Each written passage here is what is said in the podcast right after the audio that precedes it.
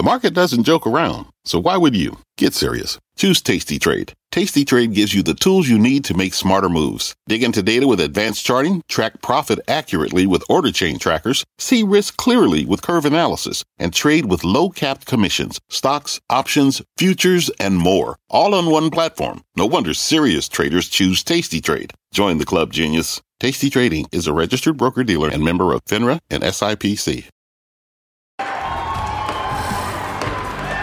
Thanks, Scott. It is a day of faded gains here to kick off what is going to be a very busy week for the markets. That's the scorecard on Wall Street, but the action is just getting started. Welcome to Closing Bell Overtime. I'm Morgan Brennan with Jon Fortt. Coming up on today's show, Evercore founder Roger Altman will join us with his outlook for deals as another merger reportedly comes under the microscope of the DOJ. Plus, we're going to talk to the CEO of Baker Hughes in a first on CNBC interview from CERAWeek in Houston as natural gas prices leak lower.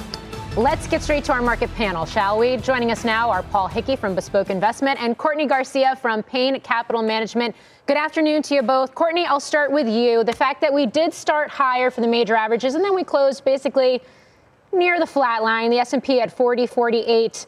Your take on the action we've been seeing, especially as technicals have become a bigger part of the discussion in recent days?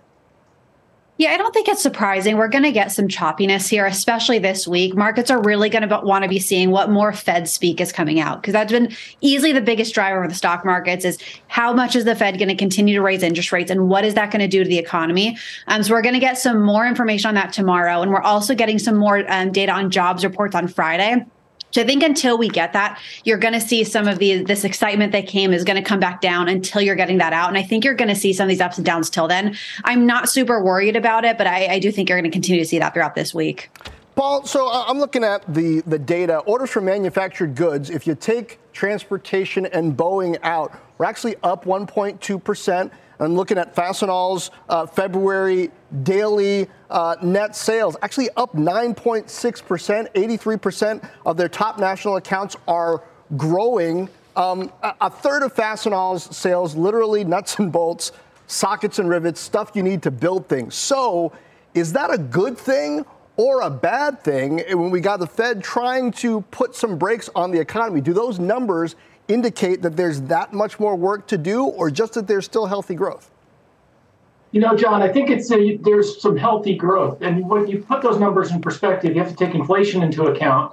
And plus the fact that sure sales are up 9.6% this year, this month, or in the month of February, but they were up over 20% last February. So the rate of growth is slowing down to a more reasonable level. And the customers uh, showing growth, I think what you said was 83% uh, last month. A year ago, it was 89%. So we're seeing those levels of growth come in a little bit. Uh, Fastenal is, you know, going to benefit longer term from this whole onshoring uh, trend that we're seeing because 85% of its sales are in the U.S. So in the manufacturing sector, it, it's stable. It's not maybe not as crushing as the ISM manufacturing report, which is more soft data and a survey seems to suggest. Okay, now let's hold on for a moment. Let's get to CNBC senior markets commentator Mike Santoli at the New York Stock Exchange. Mike?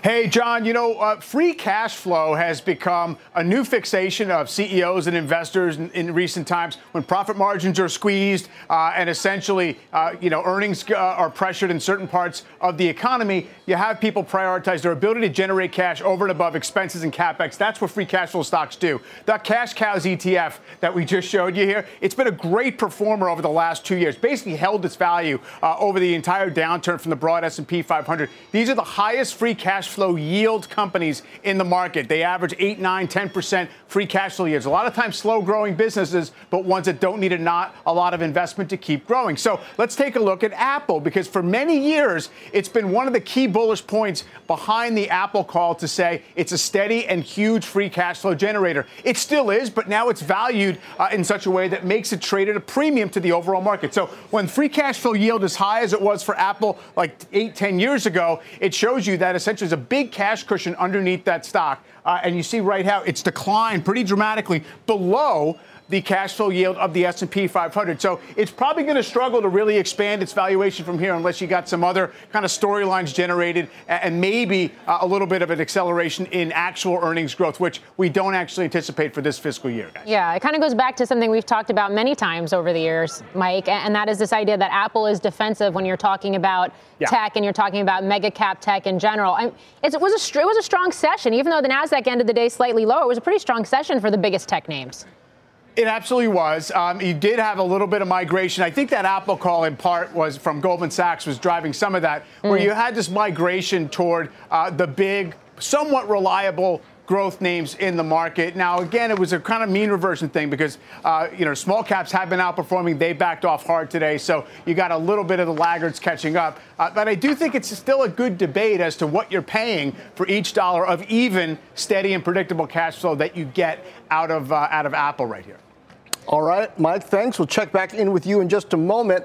Um, let's get back to Courtney and Paul. Courtney, um, I believe you said a new bull market was born in October. Now we got three trading days before the February jobs report. What's the chance that that report kills your bull by coming in hot again? I mean, that it is going to be leaning on all of the economic data we're seeing, but really, we have had solid data coming since October that inflation is coming down, even though the economy is still on good footing. It was last month that we had this anomaly, and we got a few data points that were showing that the economy is stronger than people want to see. It is leading to the idea that the Fed may continue to raise interest rates. But I don't think you should be surprised. We're not going to have these really even um, inflation just going straight down from here. You're going to have some choppy data. And we see last month as more of an anomaly than anything else. Um, so we definitely need to see how that Friday jobs report comes out because last month it really blew expectations out of the water. It's expected to be a lot more tempered this month. And I think that's really going to lead to what the Fed is going to be doing in the future. So we are still optimistic here that the lows in October were still the lows. You do want to be cognizant of where you're adding in the economy, however. Like January, for example, it was that risk on rally. It was all your big tech firms, things like cryptocurrency. People were really putting money in your riskiest assets. That I don't necessarily see as continuing, but there's plenty of pockets of the economy that we do think are going to continue to do well. We actually like your small caps versus your large caps. I think energy is still a great place to be. Um, but we are optimistic on the overall economy. Yeah. And of course, energy, speaking of free cash flow and the, and the, conversation we were just having with Mike Santoli. Paul, I want to get your thoughts on this, especially when you see the Russell 2000s up, what, 7.8% year to date after underperformance last year. It's outperforming the S&P and the Dow uh, so far to start the year. Is that, is that something that can continue to be resilient, that outperformance? So I mean, I think if you look at the Russell 2000, uh, you know, it sort of led us on the way down. It peaked way ahead of the broader market. So seeing strength um, on the way up and small caps leading, I think something is something encouraging. And you know, just adding on to what Courtney was saying or just earlier, you look at inflation. The January January numbers were driven primarily in the CPI was tri- driven primarily by gas prices. They were up nine percent. Gas prices in February fell up a little over 4%, the second weakest February going back to 2005 in gas prices. So that's going to have downward pressure on uh, CPI coming out next week, I believe. And then what you look at as, as far as like a bull market, are we in a bull market? You just had last month one of the the most, you know, abrupt tightening of financial conditions, uh, mm-hmm. very extreme. And an average, when you see that kind of tightening in the Goldman Sachs Financial Conditions Index, you see the S&P decline an average of 5% in those months. We were down 2%, a little over 2% in February. So there is some really strong uh, underlying resiliency in the market uh, in the face of what was really rapid tightening of financial conditions as everyone started to freak out that the Fed was going to go higher for longer. They may, but the market has been very resilient. And just as we in coming into the year were so worried that the economy was falling off a cliff, suddenly it's inflation's never going away. So I think this market is sort of like like a drive-through mentality where you know it looks at whatever the indicator of the day is and extrapolates that out forever. So when you hit a good data point, uh, you know, market-friendly data point, everyone's going to be happy again. Yeah, drive-through market. I like that. Courtney, I mean, it's such a key point, right? We saw this incredible move in the bond market last month. And yes, we saw stocks come off a little bit, but after such a strong start to the year, and really, let's be honest, a, a strong rally for equities since last October, is the full extent of what we've seen, the repricing in the bond market, priced into stocks at this level? Question is what the Fed is going to continue to do, right? Because at this point, we actually see bond prices have come up quite a bit, which means the markets went from thinking we were going into a recession earlier this year to suddenly thinking, okay, no, the Fed's going to continue to raise interest rates for longer than we expected. And so now bond prices are pricing that in. Um, I think the hope is that the Fed will eventually, probably, you know, late spring, early summer, start to at least level off with their rate hikes. And I do think we got some data, or I'm sorry, some. Uh, speak coming out, not really data, where they are indicating they're going to likely raise a quarter point increments, which means that they will be raising it um, a more steady increase, which does give them the ability to stop when they need to and let the rate hikes that have already gone in make its way through the economy without overheating things and necessarily forcing us into recession. I think that's actually part of the reason the markets are pricing higher right now, which is a really great sign. So, um, what they do in the future, that's easily going to by far be what we're going to continue to talk about over the next few months here, because if they overheat things and do forces into recession, that obviously will get further price into stocks, and it's not currently. Um, but I'm actually optimistic here that we will eventually see things level off the economy be able to get through this. Okay, Courtney, you adding to fixed income, and if so, um, how much and what kind? We always have fixed income for you know a majority of our investors have a portion of fixed income because it is going to be a good diversifier of the markets. Um, the biggest thing with fixed income is right now you're able to capture higher yields. So that's the great thing that's happening right now is you're finally getting some income on those. Um, the biggest thing with our fixed income is we buy individual bonds because what's going to happen is if interest rates do go up this is what happened to last year your bond prices will go down we want to make sure we're owning intermediate bonds. On average, they mature about five years out. And that means our, all of our clients can, worst case, just wait till they mature, just keep collecting the interest that they're getting, which is now better than they have in the last few years. Um, and just hopefully just continue to reinvest those as we go forward. Okay. Thanks for kicking off the hour with us, Courtney Garcia and Paul Hickey. Thanks for having us. Now, shares of JetBlue and Spirit making moves today on reports of an antitrust crackdown surrounding the merger of the two airlines. And we're going to bring you the details. We're going to talk with Evercore founder Roger Altman about the broader landscape right now for deals. That's coming up in two minutes when overtime's back.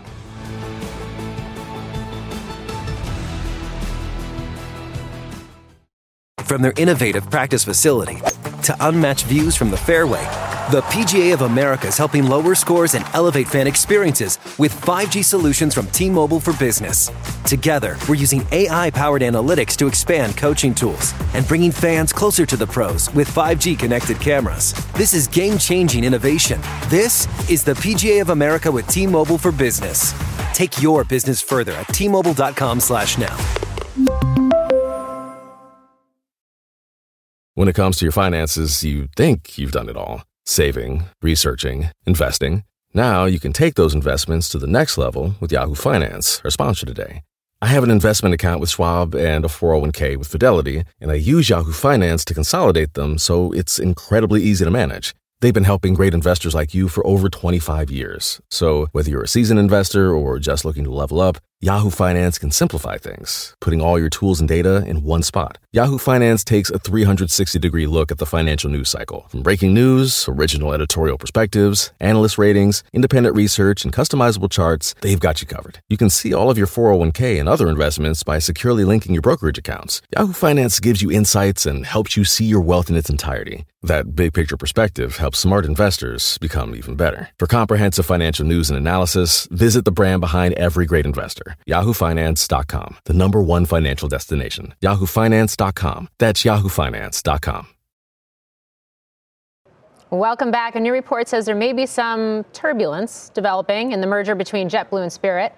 Phil LeBeau has the story for us. Hi, Phil. Hey, Morgan. It has been widely expected for some time that the DOJ may fight in some fashion the proposed merger between JetBlue and Spirit. And today, that's the reason you saw shares of Spirit tank lower. Middle of the day, there was a report from Bloomberg saying that the DOJ is preparing to file a lawsuit. So there are three options that are most likely here. One, they could approve the merger. And again, few people in the industry expect that to happen. Few in Washington expect that to happen. It could be approved with conditions, which we can talk about in a little bit. Or the DOJ could flat out say, no, we don't want this to happen happen, and we're going to sue to stop the acquisition. JetBlue CEO Robin Hayes gave an interview today uh, to the Wall Street Journal, and he said he expects the DOJ to fight the deal. Now, we should point out that Spirit or JetBlue and Robin Hayes have said, look, we are going to make offers of concessions in order to get this deal done. We will divest the Spirit slots in Boston and in New York. We'll also make concessions uh, down in Fort Lauderdale so we don't have too much of that market. They believe that their proposal, not just with the divestitures that they're throwing out there, but also they believe that on paper, this deal makes sense, that it's good for the consumer, that it will bring prices down. But as you guys know, as you take a look at shares of JetBlue, Spirit, and we're also showing you Frontier because remember, Spirit and Frontier were together before JetBlue came in um, or proposed to be together. As you guys know, the Biden administration has made it very clear when it comes to mergers and acquisitions, uh, they are not big fans of it. And most people believe that in this case, sometime this week we'll hear from the DOJ and that they will fight this deal. Yeah, you got to wonder sometimes which the administration hates more buyouts or buybacks. Not sure. we'll have to see. Phil, thank you. Joining us now for more on the broader deal landscape, Roger Altman, Evercore founder and former Deputy Treasury Secretary. Roger, great to have you back again. So, um, good to be here. Adobe Figma Microsoft, Activision getting challenged, but Amazon One Medical looks like it's going through. How much of this do you think is regulators hoping their bark is enough to scare off big M&A without them having to bite? Well, look, there's been a sea change in the regulatory environment over the past two and a half years since the Biden administration took office. Uh, and we've moved from uh, a relatively loose uh, environment in terms of competition policy or antitrust, uh, at least in the United States, to uh, the most challenging one or tightest one that I can remember seeing. Uh, and uh, the new regulatory team, Lina Khan at the FTC, Jonathan Kanter at the Justice Department, and to some extent, until recently, Tim Wu in the White House, uh, already have succeeded in dissuading uh, a series of business combinations which would have gone ahead uh, in a different environment. So they've already been successful that way. Those which have been uh, shelved because of this new environment aren't visible. No one can see them or count them up. But I can assure you that there are a lot of them. So, Roger, how are companies thinking about mashups and partnerships and collaborations now in light of that. Maybe they're not going to outright, especially if they're a bigger company and they're not going to outright make an acquisition, but I'd imagine they're going to get creative in terms of some of the ways they're going to partner with others for inorganic growth. Well, first of all, this doesn't affect a majority of mergers because a majority of mergers don't raise antitrust issues. This affects mm. uh, a slice of them uh, I'm not sure how, what percentage that might be, maybe 20%, maybe less. Uh, so, the, first of all, the, the, the, vast majority can go ahead without this risk. Um, and, and, and that's important, uh, important to state. Uh, in terms of those that are in uh, the danger zone, uh, they have to make a, a variety of decisions. They have to decide whether they want to try it and if they try it, they have to decide should the government oppose it, whether they want to litigate. Uh, and hmm. litigation can often be successful, but it's very time consuming and it's expensive. Uh, and they have to decide, or, or they have to decide, whether they want to preemptively try a series of remedies. You know, we're going to buy X, but we're going to immediately divest these pieces of X uh, to reduce the uh, you know the antitrust questions that the combination might might might raise. Right. So it just depends on what category you're in. But again, most uh, business combinations are not affected by this. It's just a slice of them. But as you say, whether it's Microsoft Activision, whether it's um, the VMware deal or others, there are some very big ones that are on the table here. Roger, I want to take this back to uh, interest rates, the broader economy. Back in mid December here on CNBC, you told us one thing the Fed can't afford to do is ease off too early, and that you expected early this year one or two 25 basis point hikes, maybe three. But are we now at the point where it's definitely three and the Fed's already eased off too early with language that, I mean, at least investors interpreted as dovish? Well, those are two separate questions. Uh, I don't think the Fed has eased off just because it, it was hiking uh, at a 50 basis point rate uh, or 50 basis point increments and now is doing it uh, or, or apparently about doing it in 25s. That doesn't mean they've eased off because they can get to the same uh, terminal rate on the funds rate in 25 basis points increments as they could get in 50 basis point increments. It just will take a little bit longer. I don't think that's easing off. Um, investors have uh, your other question have had so many different views on this you can't count them. Uh, they've been very uh, uh, they've been of many many minds about the environment. They've changed their minds an awful lot, uh, and that is is testimony to how complex and unusual this environment is because it's the first inflation surge we've had in, in um, 40 years, and mm. investors aren't used to it. And many people that are making investment decisions were not around during the last inflation scare and don't know how to really put it into perspective. So, I guess what would you tell them? And just as importantly, as we look to two days of testimony, the semi-annual testimony from Chair Powell on the on the Hill starting tomorrow, what are the key things you're going to be watching for uh, from from those hearings? Well, I expect Chairman Powell to walk the usual fine line, Morgan, between uh, a steady as she goes message and finish the job message, uh, uh, but also trying not to, si- to signal either uh, an ex- unexpectedly hawkish tone or an unexpectedly dovish tone. So I expect it to be a very even message uh, on uh, we have a lot of work to do. It's going to take us a while. Inflation is proving to be stubborn, uh, stubbornly high, and we're not going to stop until we've uh, solved this, which, of course, is their 2% long term goal on the inflation rate. Uh, that's what I expect him to say. I would be surprised if he deviated from that. Uh, you always never are never sure in the Q and A because hmm. sometimes you get strange questions. But right, uh, I, I, don't expect his testimony to be market moving, but that depends on the commas and apostrophes and how mm. investors are feeling. Roger, let me slip one more in here. Uh, do investors love, I keep on asking about it, fixed income bonds, bond funds enough? Or has it been so long since there was much of a yield conversation to have that they're just reflexively watching uh, equities and, and not enough thought going into uh, what you can do with fixed income? well, that really depends on the investor and the investor's own, um, you know, investment guidelines and goals. Uh, I don't think the answer to that. I don't think so, though. Uh, investors, by and large, are, are, professional investors, are very nimble and they can turn on a dime. Right. I, I think they're well aware of the change in the structure of yields and the whole idea, for example, of a 4% 10 year. And I think those that want to capitalize on it are doing it. Uh, it, it may take a while for some of these investors in terms of, uh, you know, reconstituting their portfolios to be able to act on that desire in a big way. But I think in terms of their mindset, they're on it. The pros, sure. I'm thinking about the folks at home. Uh, Roger Altman, uh, always. Well, that's a different. That's your... a little bit of a different question. Yes, because folks sure. at home, yeah, have, have, it's been a long time since they've seen these kinds of yields. That's a different question. Indeed. But uh, professional investors are on it. Roger Altman, thank you.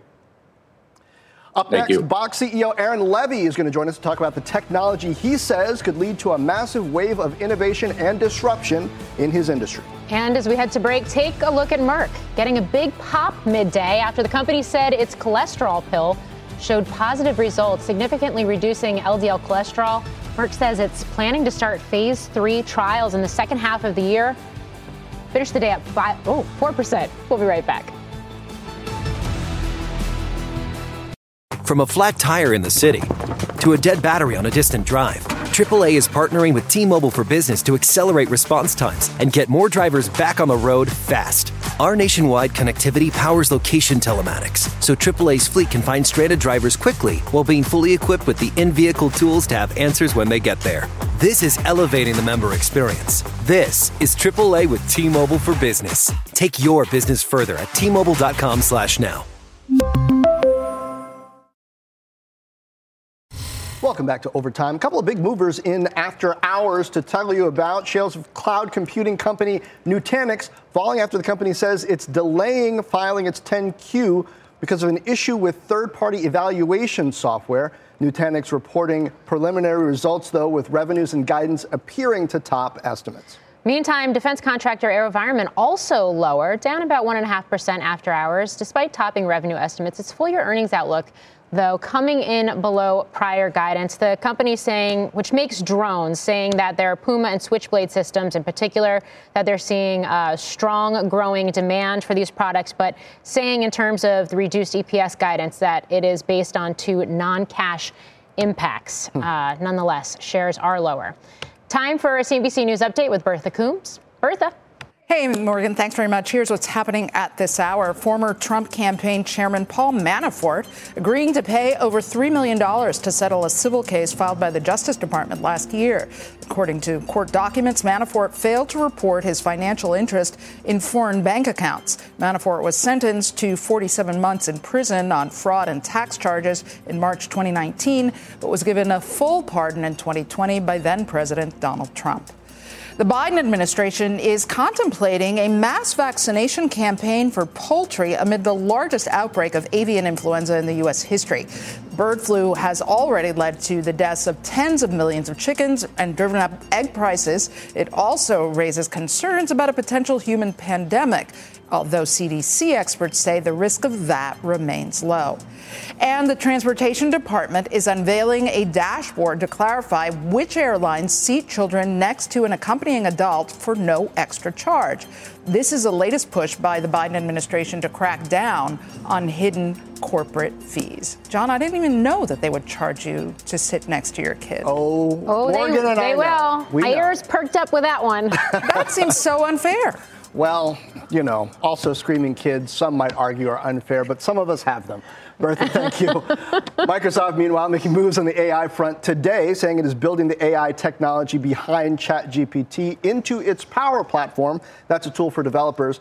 And from Google to Baidu to Box, companies are racing to include more AI capabilities in their products. Joining us now, Box CEO Aaron Levie. Uh, Aaron, hey, good to see you. Want to talk to you about AI, but first, got to touch on your quarter revenue growth. Uh, you're guiding b- between six and seven percent. The street was hoping for ten, but your gross margins are going to look better. My question is, given all of that, uh, how much are you seeing the new deals um, uh, come in uh, better than expected potentially versus the upsell potentially coming in better than expected? What's the balance in that in a year where you're having to come in a little bit based on what you're seeing from demand? Yeah, so we, we call out in the quarter that there are you know meaningful macro pressures that I think all software companies are facing. If you think about any IT department right now, they're trying to get as much uh, just business value out of the technology that they have and drive as much productivity as possible. We believe that our platform is well aligned to those trends. So we help customers drive productivity across their workforce, simplify their IT stack, as well as drive up security in their enterprise. So I think the majority of our revenue will certainly come in. Majority of our bookings will come from existing customers with uh, with expansion, but we do plan to bring on a healthy amount of new logos as well. And so we did, um, you know, bring down guidance uh, a little bit from what the street was expecting. It's about 10% in constant currency. So we have been impacted by some of the FX rate volatility, in particular our business in Japan. Um, but uh, but certainly we're going to offset as much of that uh, as possible through increased bottom line performance, um, where we guided to record operating margin for uh, for our company. So, in light of that, Aaron, how much does this feel like, dare I say, a reversion to the mean and sort of a normalization post pandemic uh, in terms of what companies are spending on products such as, and services such as those that you offer versus a meaningful slowdown in the economy that's on the horizon? Yeah, I mean it's it's uh, that that's probably above my pay grade to fully answer. Um, I think we're all sort of at the mercy of what's happening in the macro environment and you know interest rates and inflation. Uh, but you know, comp- we have over hundred thousand you know companies on our platform, and so I think uh, in different sectors there's uh, there could be a different impact from an economic standpoint and from an economic environment. Uh, but what we're hearing from our customers is that digital transformation remains a core focus for them. They're continuing to drive uh, priorities across moving to the cloud moving off of legacy systems. We know that we can save customers upwards three to five x uh, in terms of their spend on Box versus other platforms that they'd have to be able to go and cobble together. Mm-hmm. Um, so we, we have a message for customers around helping them save, get more efficient, and then ultimately stay protected and secure.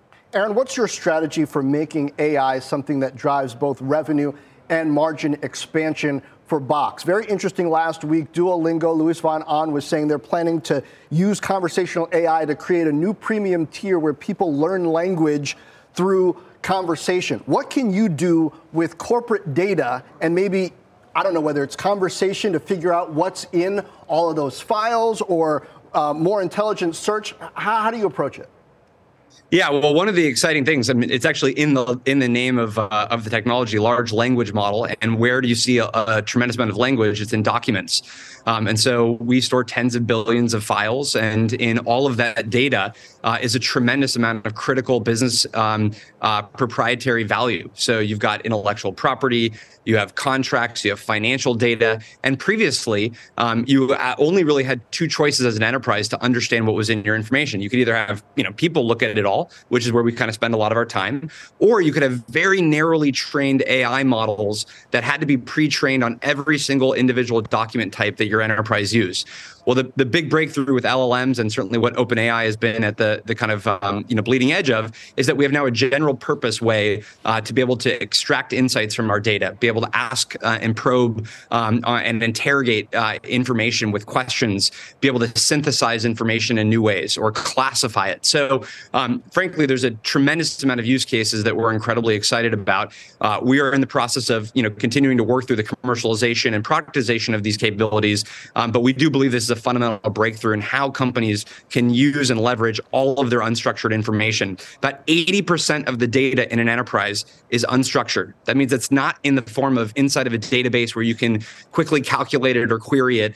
Um, it's all of the the text and the images and the multimedia um, that that is you know traditionally been locked away in storage systems yeah. that we can now release and, and unlock a lot of value around. Yeah, 80%. So, what does that mean in terms of how quickly you could start to apply this technology to the services that you are offering to your customers? And just as importantly, what does it mean to the future of productivity? Well, um, taking the, the, the second part of the question first, um, we think it's a, a complete breakthrough in productivity because now you have the equivalent as any knowledge worker as having an expert in almost every field available to you um, on demand for whatever you're working through. Now, there are still major questions around accuracy and performance mm-hmm. and cost uh, to many of these use cases, but it is a huge boon to productivity when applied in the right ways. Uh, as for our release and, and commercialization of it, I'd say stay tuned. And um, uh, you know we're not making any announcements right now on, on this front, uh, but you can rest assured that you know we've been in this space now well over seven or eight years, um, and we're really excited about uh, about some of the recent breakthroughs that we've seen. All right, we will stay tuned. Aaron Levie, thanks for joining us. Thank you. We have a market flash on KeyCorp. Mm, Steve Kovach has the details. Hi, Steve.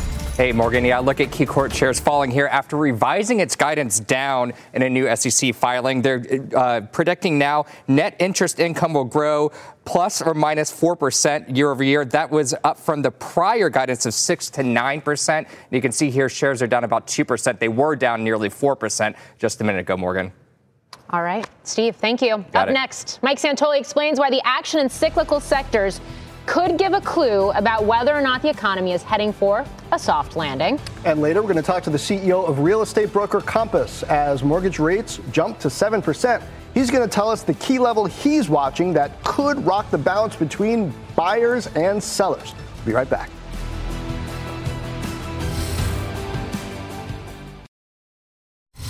Welcome back to Overtime. Senior markets commentator Mike Santoli is back with a look at cyclicals. Hi, Mike. Hey, Morgan. And in fact, cyclicals outperforming defensive stocks, defensive parts of the market, really by as much as they have in a year and a half. Goldman Sachs keeps these separate baskets. And really, if you didn't have any headlines, any Fed commentary, any recession predictions, you would say, well, I guess the global economy has been reaccelerating for months right now. It's been one of the clear messages that's been coming out of this market. We had peak stagflation panic in the middle of last year. And it acting as if we had a soft landing of sorts at some point in the second half of last year. Doesn't mean it's going to continue on this path, but it's very interesting coming into some Jay Powell Fed commentary, you know, how we're going to characterize the condition of this economy, Morgan. All right, I'll take it, Mike. Thanks. Still ahead, the CEO of Compass recently predicted a housing market rebound. I believe that we will look back at Q4 uh, as the da- as the bottom, uh, and that Q1 may be the last great time to be a buyer for a while. Eh, well, up next, find out if he still thinks housing has bottomed despite mortgage rates hovering around 7%.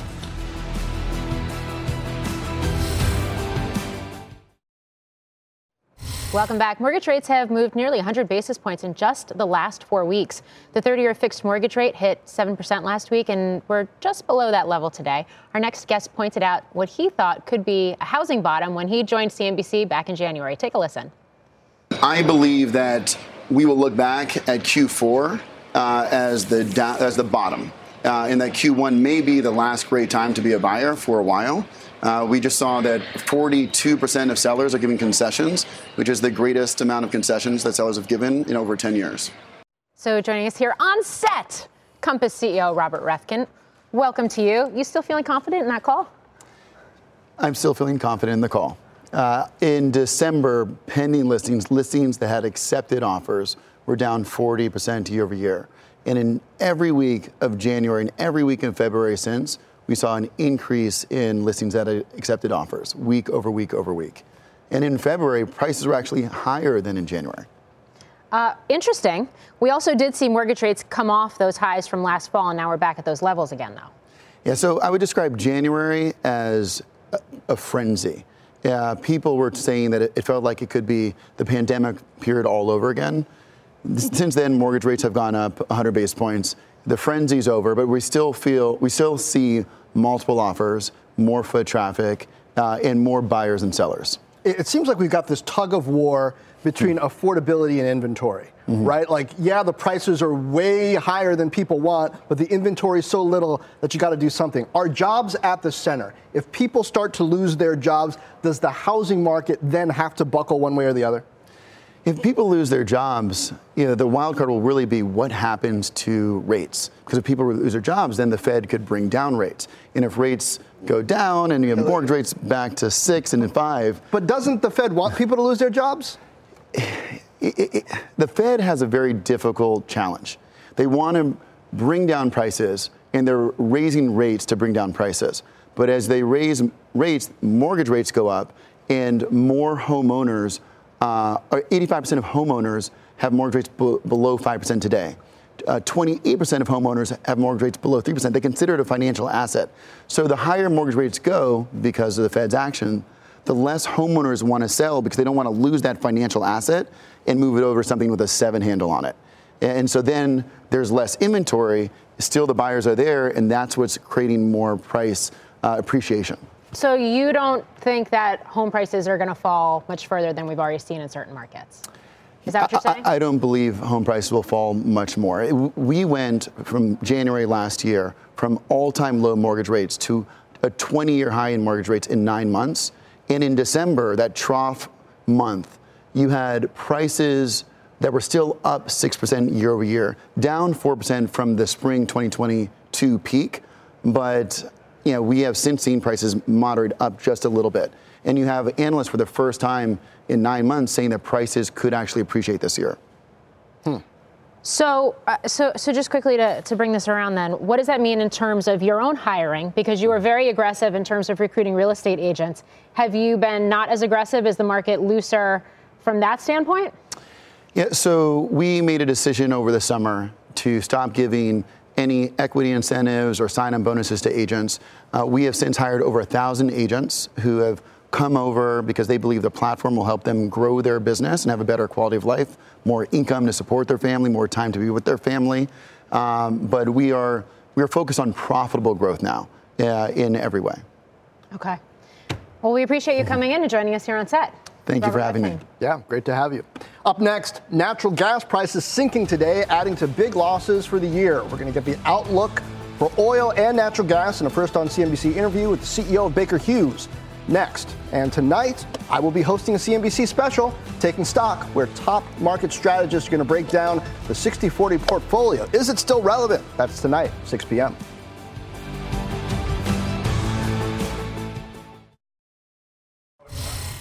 Natural gas prices are plummeting today because of a warmer weather forecast, adding to the year's big losses so far. The move comes as the CERAWeek Energy Conference kicks off in Houston. That's where we find our Brian Sullivan, along with the CEO of Baker Hughes. Brian.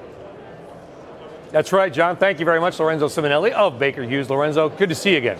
Good to uh, see it feels well. like a lot of energy around this conference this year. The energy, sort of excitement in certain ways. Are you seeing that from your customer base? I know you just had a big event in, in Italy. What are your customers saying about growth? Are they worried, or are you worried about a, a global recession slowing things down? Look, you've always got to be worried about a global recession, and clearly with the high interest rates and also some of the challenges from a supply chain perspective. But overall, right now, the energy sector is in a vibrant mood. And I think when you look at the backdrop of what's happened over the course of the last few years, the underinvestment, the conflict in, uh, between Russia and Ukraine, it's really brought to the forefront affordability, sustainability, and security. And the energy trilemma, as is being discussed here, is how do we go forward and make sure that the world has the energy that it needs, but make it affordable, sustainable, and also secure? Can you do all those things? I mean, that seems like a, an impossible needle to thread. Well, that's why we're here, because we're discussing the ways in which it is possible. And really, it comes to making hydrocarbons cleaner, but realizing that we've got to continue using oil and gas, and in particular, gas, natural gas, LNG is a positive, and then that the transition will take some time. But we've got to invest now in reducing the emissions.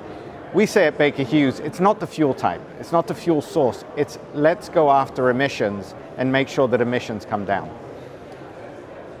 Jay Powell, Federal Reserve Chair, speaking tomorrow, test, testifying. Obviously, rates have gone up. Is there an, a connection between interest rates and the oil and gas and energy industries? Are they correlated at all? I think the economics of the world are correlated to interest rates. That being said, energy demand is continuing to increase, and there's a desire, especially in the developing world, to have more access to energy. So we're not going to see a reduction in the energy demand. And right now we're constrained because of the underinvestment and the supply of energy. So I think from a sector standpoint, yeah. we're probably a little bit more subdued relative to the, a recession given the demand that's out there. And then this LNG boom to Europe that we've talked about, we've been over there covering it. I think you sold two and a half billion in, in LNG related deals and contracts and equipment last year. Is this a multi year, maybe multi decade cycle for LNG between US and Europe and Baker Hughes? We see it as a multi year cycle. And what we've said is, uh, you know, last year, over the course of the next uh, two years, we see 100 to 150 million tons of LNG FIDs. Also, as you look out to 2030, there's going to need to be a capacity of installed LNG of over 800 million tons. So we're looking at a point in time where natural gas and LNG is going through an upswing. It's available, it's resource abundant, and also for the US, it's a great opportunity to assist in Europe. It is. We called it the Marshall Plan in a way for, for energy when we were over there. Uh, and Baker Hughes is a big part of that. Lorenzo Simonelli, really appreciate your time. And uh, First day of the conference, I'm already wiped out. I don't know about you. it's great to see you, Lorenzo, Brian. thank you very much. Thank you very much. Uh, Jon and Morgan, I'll send it back to you. And by the way, tomorrow we got another packed lineup. We got John Hess, ExxonMobil CEO, ConocoPhillips CEO, and a cast of thousands. Tune All in. right, Brian, thank you. Excited about that, but Thanks. also excited about the day after that when don't miss the That's premiere right. of Last Call with Brian Sullivan kicking off Wednesday, 7 p.m. Eastern, right here on CNBC. Must watch TV. Well, up next, we will break down how China's move to ramp up military spending could impact defense stocks.